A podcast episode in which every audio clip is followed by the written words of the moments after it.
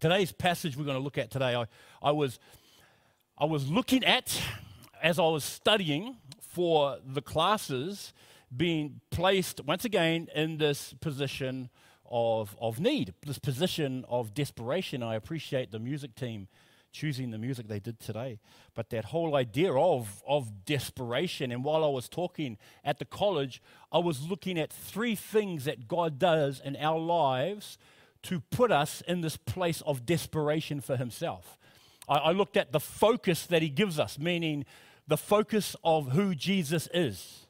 The, the, seeing him for who he is, I believe, is seeing him for who he is, not for what we want him to be in all his majesty and all his glory. We looked at one, at Colossians chapter 1, how he is the image of the invisible God, uh, how, he, how all things are made by him and, and for him. And, and you have this, this wonderful picture of, of Jesus' greatness. And when you see the greatness of Jesus, you realize how privileged we are to be called his children.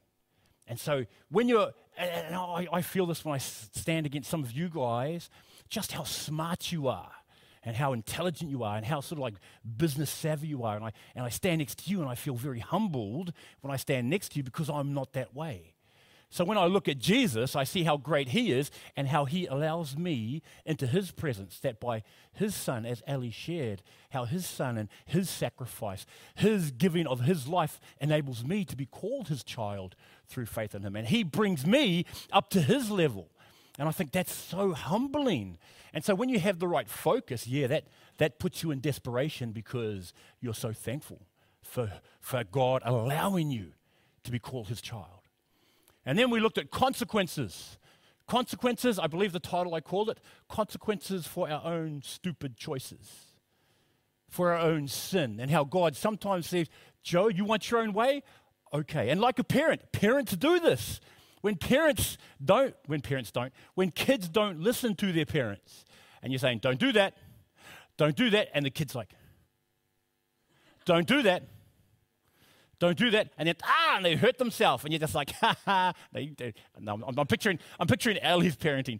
Uh, you know, you don't, you, you, you, but you're sort of like, okay, look, I told you, and they sort of let you go, let you go, and that's what God does with us. He lets us get into this position where we are desperate for Him because we're suffering the consequences of our own choices, trying to live our lives separate from God or away from God's ways and away from God's love.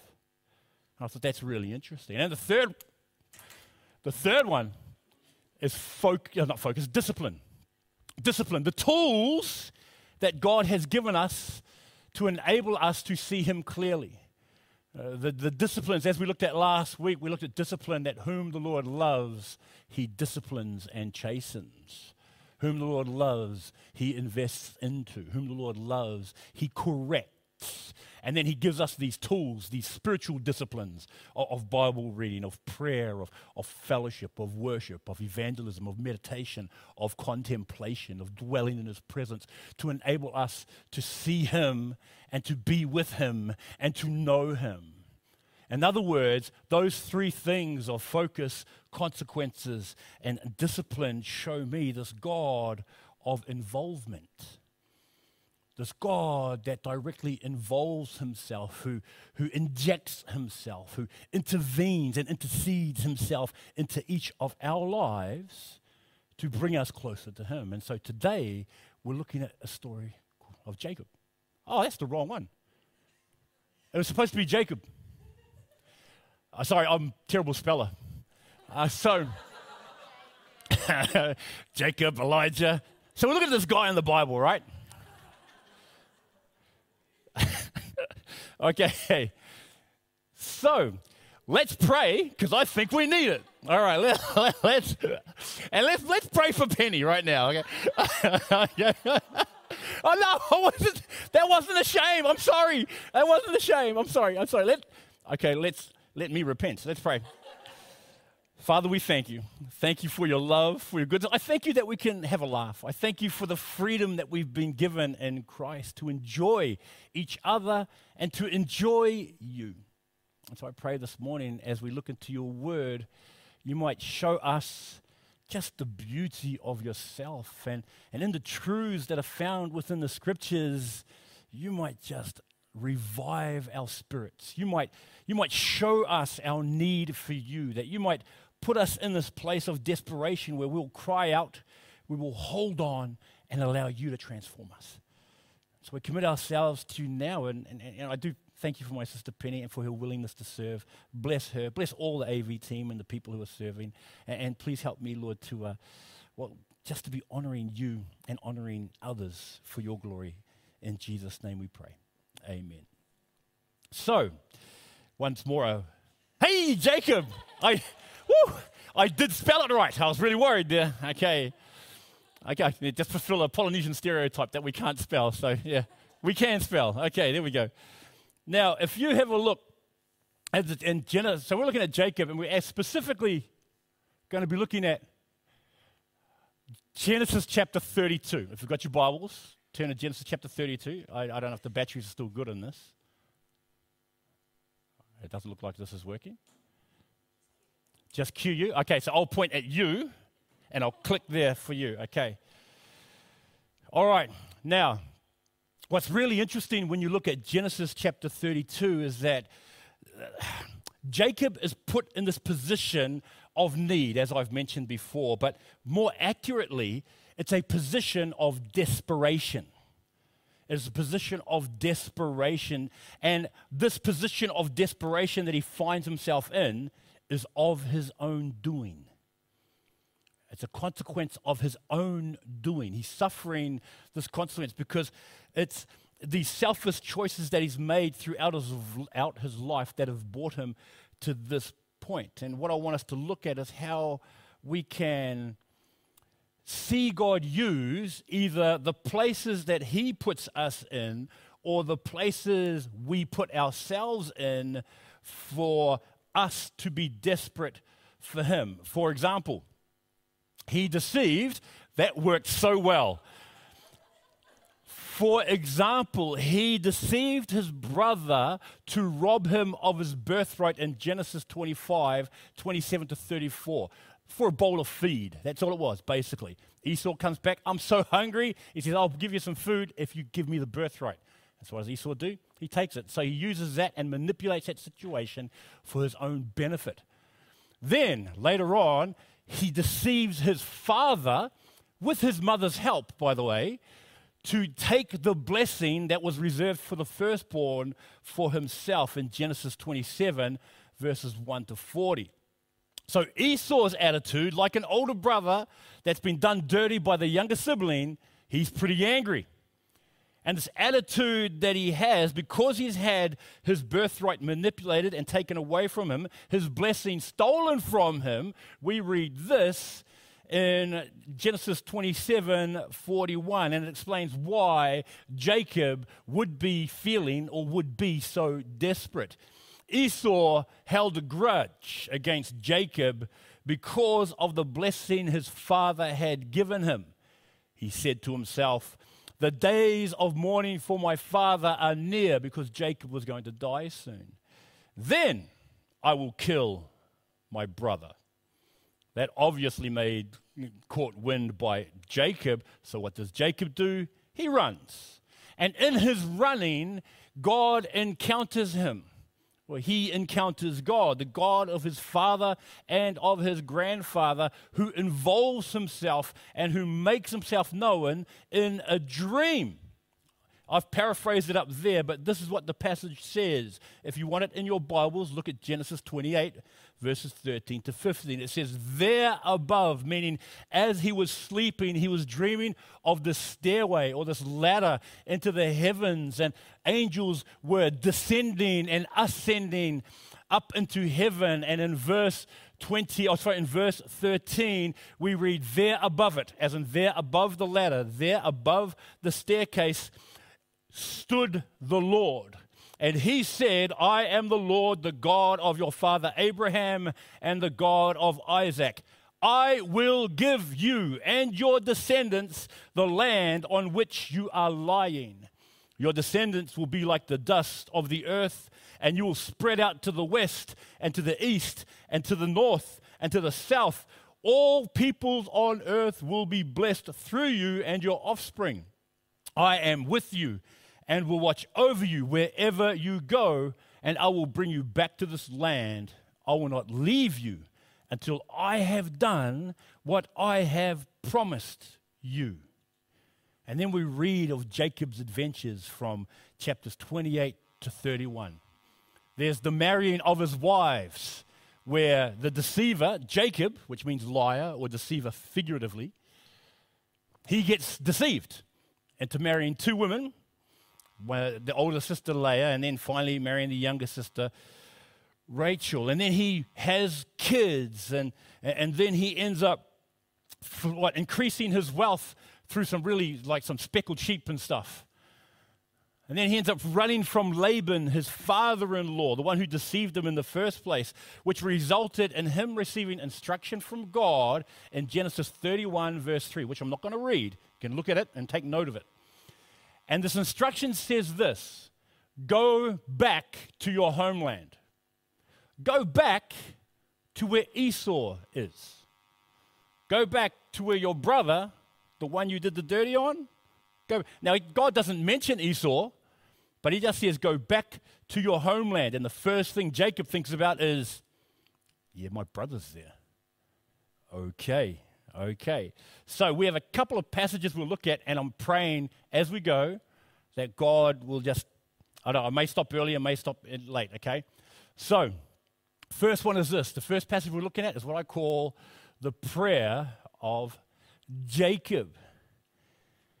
This prayer is preceded by Jacob taking practical steps and following by Jacob taking more practical steps. Now, the first practical step, sort of like from the first part of the chapter, is Jacob basically sending messengers out and trying to get a feel for where his brother is at. He sends out these messengers and he's like, okay, I, I want them to go and just let them know that we're, sh- we're showing up, that there's all the stuff that I have, that we're coming back into our homeland. So he basically wants to pre warn or, or find out where his brother is. Does his brother still want to kill him? Is his brother still angry? Is his brother? So he's holding on to all of these things. So these first steps were about self preservation. He divides his camp because he's got great wealth, he's got heaps of servants. He divides his camp into two and he says to himself, All right, well, if one camp gets attacked, the other camp can survive. So he puts in these steps. When he sends the messengers forth, this is the response that he gets from his messengers. Okay? It says, When the messengers returned to Jacob, they said, We went to your brother Esau, and now he is coming to meet you. That's not what you want to hear, eh? We sit, and then it goes, and 400 men are with him. Ooh, hey, that's not good. That's not good. You sit there, you send the guy out, hey, go find out what the thing is. Uh, yeah, yeah, he's, it's like when you send your kids somewhere, or if you go somewhere and there's like that guy that you don't want around, and you say to them, like, just let them know, leave it at that. Or it's like your CEO, it might be Jimmy. Where's, where's Sean? There's Sean, hey, Sean. It might be Jimmy. It might be Jimmy. And they sit there, oh, well, just tell Jimmy I'm doing this. And then the message goes out, and then you find out, hey, Jimmy's coming. And Sean's like, I don't want to see Jimmy. I just, I didn't want to see him. I don't want to see the boss. I just want to let him know that's what I was doing.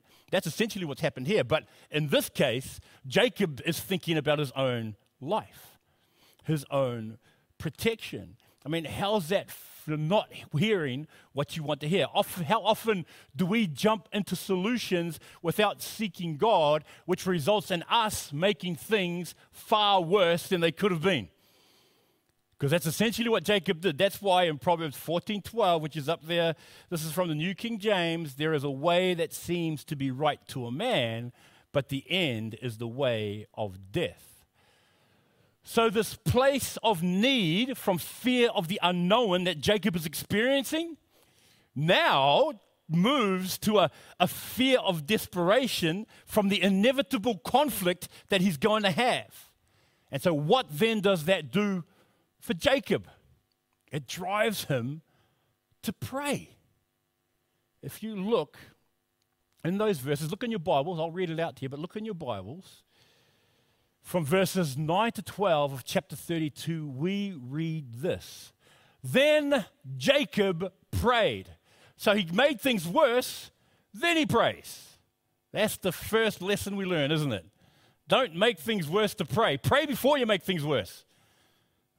That, that's, I mean, that's, that's pretty basic, really. But he says, Then Jacob prayed, O God of my father Abraham, God of my father Isaac, Lord, you who said to me, Go back to your country and your relatives, and I will make you prosper. I am unworthy of all the kindness and faithfulness you have shown your servant.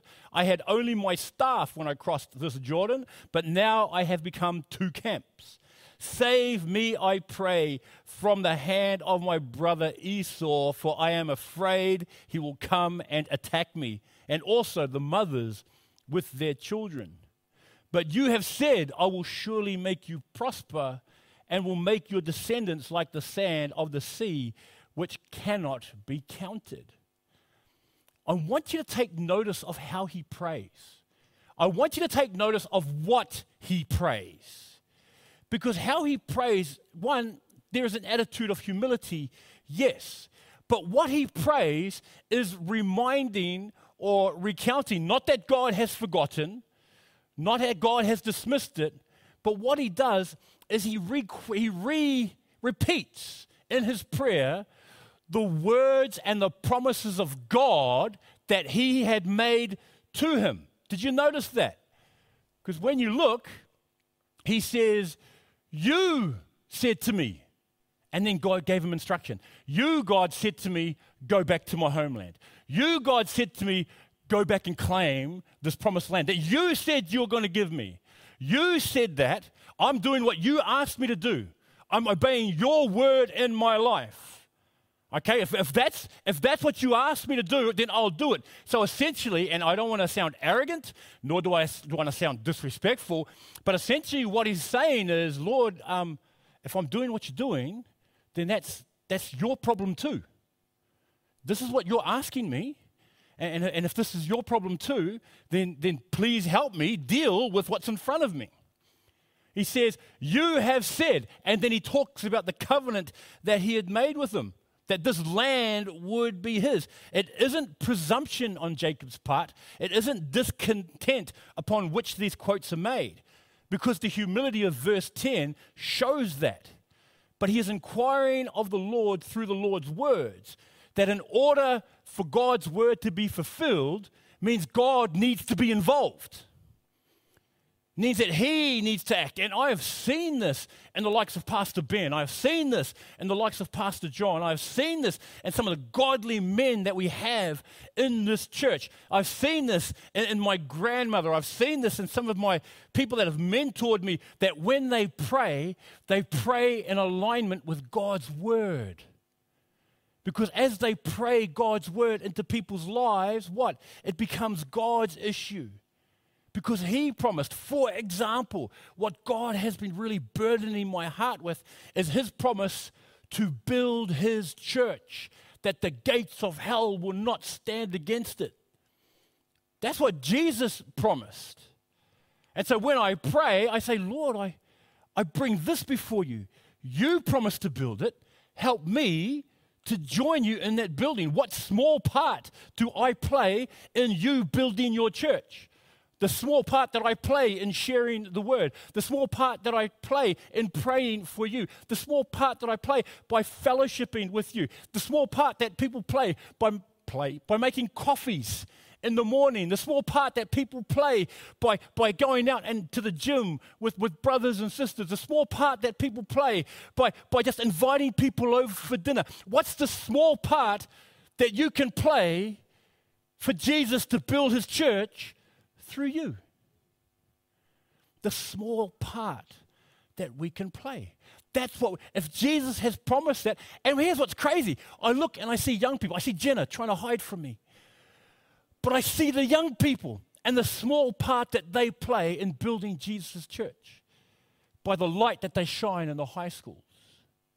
I look and I see uncles and aunties who have retired because they've, they've, they've put in the hard yards and the small part that they can play by, by praying for brothers and sisters here, by, by, by imparting the wisdom that you've accumulated over decades. And that's no disrespect. but over decades, and to impart that to those of us that are young and, and immature. And, I'm, and I mean me, I'm immature. I, I'm, I'd like to think I'm young, but that's me. To have the likes of Uncle Fred and, and Uncle, Uncle Eugene and, and Uncle Siwa and, and Auntie Judy and, and, and Auntie Ing Hong, to have them, through their fellowship, play a part in investing into me and building his church. It's the small part that people play. Okay?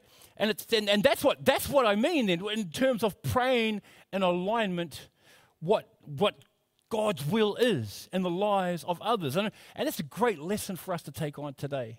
That, that our prayers, that, that our requests, that our crying out, whether in peace or in chaos, whether in joy or in pain, whether in abundance or in lack, that they can be heard as we pray in alignment with God's word and God's will. And in that communion, have the, the word of God spoken into our lives. And the word of God transforming our lives. How does faith grow? How does faith birth? Faith comes by hearing, and hearing by the word of God. And that takes place in us. That's why we have the, the, the purposes and, and, and the promises of God made evident to us as we look at like for example john 16 24 until now you have asked sorry you have not asked for anything in my name ask and you will receive and your joy will be complete 1 john chapter 5 verse 14. This is the confidence we have in approaching God that if we ask anything according to his will, he hears us. See, these privileges that we have, even, even in this prayer that Jacob has for his family and, and for his life, is a small prayer that we can have as well to ask in Jesus' name, to ask to see God move, but that to ask in accordance with God's will. Because after his prayer, after his prayer, his action reflects a slight change of attitude. In verses 13 to 21, Jacob does what he can to try and appease his brother. Before it was just sending. The first set of, of steps he takes is just, what can I do to save myself? After the prayer, the second set of steps are slightly different. He sends gifts, he sends messengers, and he sends them in different parties. Several parties he sends. And he sends the first one, and he says, When you come across Esau and his 400 men, and they ask you who it is, then say this. It's in verse 4. They belong to your servant Jacob. They are a gift sent to my lord Esau, and he is coming behind us. And then he says, Okay, if he passes you, then the next group say the same thing. These belong to your servant Jacob, but they are gifts to Esau, and, and he's right behind us. And if they pass that group, then the next one, oh, these belong to your servant Jacob. And there's maybe about four or five little parties of where Jacob. Now, Jacob's not trying to buy him off. Jacob's not trying to buy him off. Jacob's not trying to sit there and think, okay, man, maybe, maybe if I can bribe him. No, he's not doing that in this one. I don't see that there. You know what I see that as? I see that as the consequence of his sin because he knew what he did was wrong. He knew how he manipulated the situation, how he deceived his brother, and that his brother's hatred, his brother's anger is well deserved. And for him sacrificing a small bit of wealth to appease for the deception that he had done, I think he took it on the chin. You know, hear that phrase, you know, take it on the chin like a man. That's essentially what Jacob's doing here. He's taking responsibility for his actions and he's offering not as a payment or a buy off, but as a sign of respect to say, These belong to you because I stole them from you. Now, while we are told that Jacob sought to pacify his brother through these gifts in verse 20, it wasn't, it wasn't Jacob not trusting God. It wasn't Jacob doubting his, his role in God's call back to this homeland. It was him playing his part and to do what he could as diligently as he can to honor God and to heal the relationship he broke with his brother. If you have a look at these passages, Proverbs 16, verse 3, he committed to the Lord whatever he did, and it was the Lord that would establish his plans. Verse 9, that a man's heart devises his way, but the Lord directs his steps. See, he, was, he did what he could to the best of his ability and entrusted God with the rest. When Moses' mother, Jochebed, when she made the ark of bulrushes for Moses to go into to put in the Nile, she didn't do like a dodgy brothers, eh? She didn't just throw down a, p- a plank of wood, put down a rubber, like a rubber floaty, chuck the baby on it and said, off you go. No, she would have made that ark of bulrushes to the best of her ability. She would have played her part as best as she could to place her baby in there and then commit her baby to God. That's what she would have done. When I look and I see like uh, Samson, Samson, Mr. Long haired Samson, with his, how many dreadlocks does, do people know Samson had? He actually had, anyone know? He had seven dreadlocks. That's really cool. I learnt that from the, uh, oh, anyway, I'll talk about that later. Okay. But he had seven dreadlocks. So you got this man with seven dreadlocks, and he's strong. He gets surrounded by all these Philistines. Did his picking up the jawbone of an ass show that he doubted the power of God through him? No. He picked it up and smoted, just smoted a thousand Philistines. Just smote is such a good word. He smoted and killed Philistine after Philistine. He didn't doubt God's power. He didn't need the jawbone of an ass, but he took it, and to the best of his ability, he swang away. And God delivered him a great victory. Paul's appeal to Rome in, in Acts 25 was not a lack of faith, but it was what God used to get him to Rome to represent him. Okay, thus Jacob giving up his wealth to pacify his brother was the consequence of his deceitful dealings with him. He knows and accepts why his brother would still be mad and is giving what he can see as a deserved penalty for stealing from him. Now, there are aspects of our Christian journey where we play a part, where we play our part in seeing God's will come to pass. The things we choose to do that fulfill our part in walking with Jesus. I, I know our salvation, that is 100% all of God. In our lives as we walk with Jesus, it does not exempt us from our responsibility in our walk with God. Okay, for example, in Matthew chapter 5, verses 23 to 26, it speaks about how you cannot go and offer a sacrifice on the altar if you still have an issue with your brother or with your sister. What do the scriptures teach? It says in, was in verse 24, go be reconciled to them and then offer your gift. So you have God's part. Yeah, I want to honor, I want to bless, I want to encourage, I want to establish. But if you've got something with your brother, God's saying, no, no, no. You got something with your brother. You got something with your sister. There is broken relationship that does not reflect the unity that I have in my body. Deal with it. And so you leave it there and you go, Jono, I'm so sorry. I pick on you all the time when I preach a sermon. Please forgive me. And then he forgives me. And then I can come back and give my, uh, my, my but you know that's not going to happen. Okay? But you know what I mean? That's what happens. And that's why when we look at the scriptures, we see things like this. It means exercising forgiveness because we have been forgiven. It means, uh, it means loving as Jesus loves us. It means living holy because he is holy. It means playing our part in having Jesus reveal to us His Word so that we in turn are able to do His Word, being doers of the Word, not hearers only. But here's the thing, and, and, and, and I, I asked Tommy, you know Tommy, I asked Tommy and I asked Jono this question, and I want you to hold on to this. See, it means about us living the life of Jesus, or rather, Jesus living his life through us. But what does that mean? I didn't mean to yell. What does that mean to have Jesus live his life through you? What does that look like? How was that expressed? I was thinking, I was in the shower and I was just praying. I haven't got this written down, so I, I was praying over this.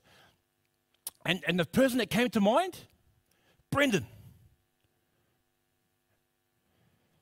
Brendan is an amazing drummer. Not, not taken away from, from Simon or, or from this guy Logan who comes on Friday or Chris or anyone else. But I remember we had a lavish one night and uh, there was a couple of people who came, and one of them was a drummer for a band. And I was, I was worshiping next to him, and I hear him say to me, Who's that drummer? I says, That's Brendan. And he just goes, He's good. I says, and I, and I says, Look, I don't know. I, I was like, I, I don't know. I said, What makes him good? And he says, Just his flow. He's just got this flow. He, he, he feels the music. He, he moves so fluidly. It's, it's just so natural to him. And the reason why that struck me is because him, Brendan, and, and don't worry, Brendan is a great drummer. But what I want to know is, see, when Brendan is part of an, an ensemble, when, when, when Brendan's part of the band, and he, and he plays his part, what happens? Over years of, of practice, how long have you been playing the drums, Brendan?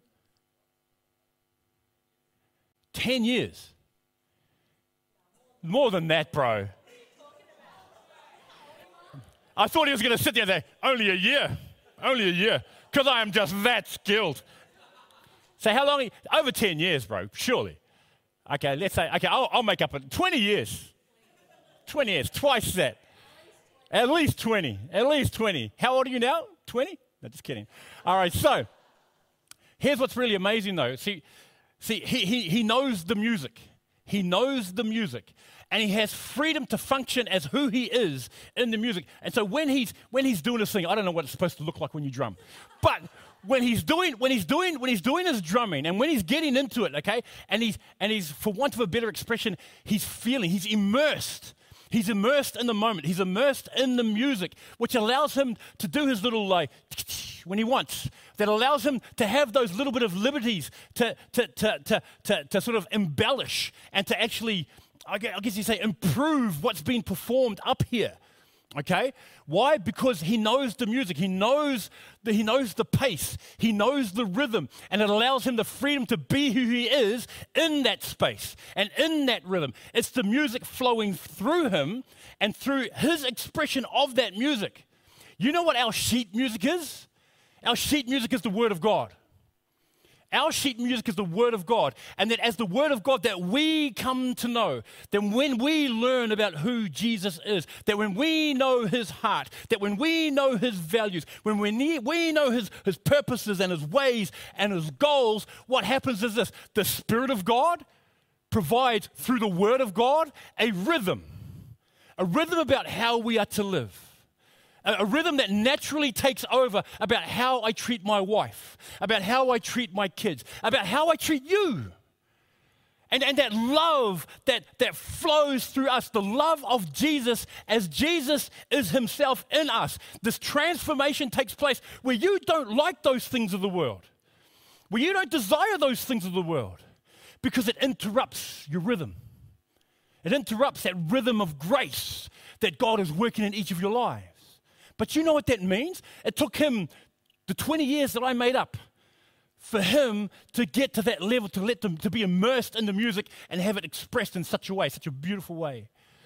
Which means that for us, no matter how long we've been a Christian, we've been a Christian one year, been a Christian 60 years, that we're always looking to have that rhythm expressed through us. That as Jesus is himself in us, he takes us and moves us in line with Himself. So get to know your sheet music. Learn your sheet music well so you don't need to be sitting there looking at it all the time. Implant the sheet music within your heart. So then the Spirit of God will take it and move you in line with His rhythm as you go out into the world in everyday life. That's what He wants to do in you. It's the reason why Jesus died and rose again, so you could experience that rhythm in your life, in every single aspect of your life. As a grandparent, as a parent, as a school student, as a, as a partner in a firm, as a guitar player, whatever it might be. And you see that expressed and lived out. That's what he wants to do in you. That's what he wants to do in me. But that means you've got to take that step of one, praying, yes but in that prayer, allowing God to live his life through you. Yeah, that makes sense. And if you don't understand the, the, the, um, the musical analogy, I could do a sports analogy for you. but talk to me about that one after. But I'm gonna, I'm actually gonna stop it there, eh? I want to stop it there because I want you to take, I want you to take that reality of Jesus being Himself in you and through you, and I want you to chew that over and what that looks like. I want you to see how that changes the way you live, the things that you do or choose not to do. I want to see how it looks in real time and in real life for you. That's what I want each of us to participate of the rhythm that God has for each of us, not only as individuals, but as a church. And that starts with us crying out to Him, just like Jacob did. Okay? So I'm going to end it there. We'll do part two next week. Let's pray. Lord Jesus, I am I'm just overwhelmed. Overwhelmed by the sheer greatness of who you are. That you have invited us to be part of this, this rhythm that you have set in place. That you have invited us, eh, like, like Jacob, to, to be in this place of desperation and, and to ask you to, to open our eyes to see the movements and the steps that you are taking in each of our lives as, as individuals, but in our life as a church. We want to walk in time with you. We want to hear your voice. We want to respond to your leading. And, and, and we are so ill equipped. We are so insensitive to, to what your spirit is doing in our lives. And so I pray you will help us, that you will give us the, the courage and the boldness to repent of the things that are affecting us that you will help us to do away and take practical steps to lay those things aside within our own personal lives or the things that are around us that are influencing or crowding out your voice. All I know, Lord, is that we need your help. And so, Father, we commit ourselves to you and pray that you'll have your will be done on earth as it is in heaven. Thank you, Lord Jesus, for the extent and, and the greatness of your love that has gone to save people such as us. And I ask that you would revive our souls, you will quicken our spirits, you will stir our hearts to thirst and to long for more of you. And we ask this in Jesus' name. Amen. Thank you very much for that, brothers and sisters. Thank you very much, everybody else. Uh, have a great time at home. Have, have a listen for the rhythm of what God is doing in your life this week. Catch you later. See ya.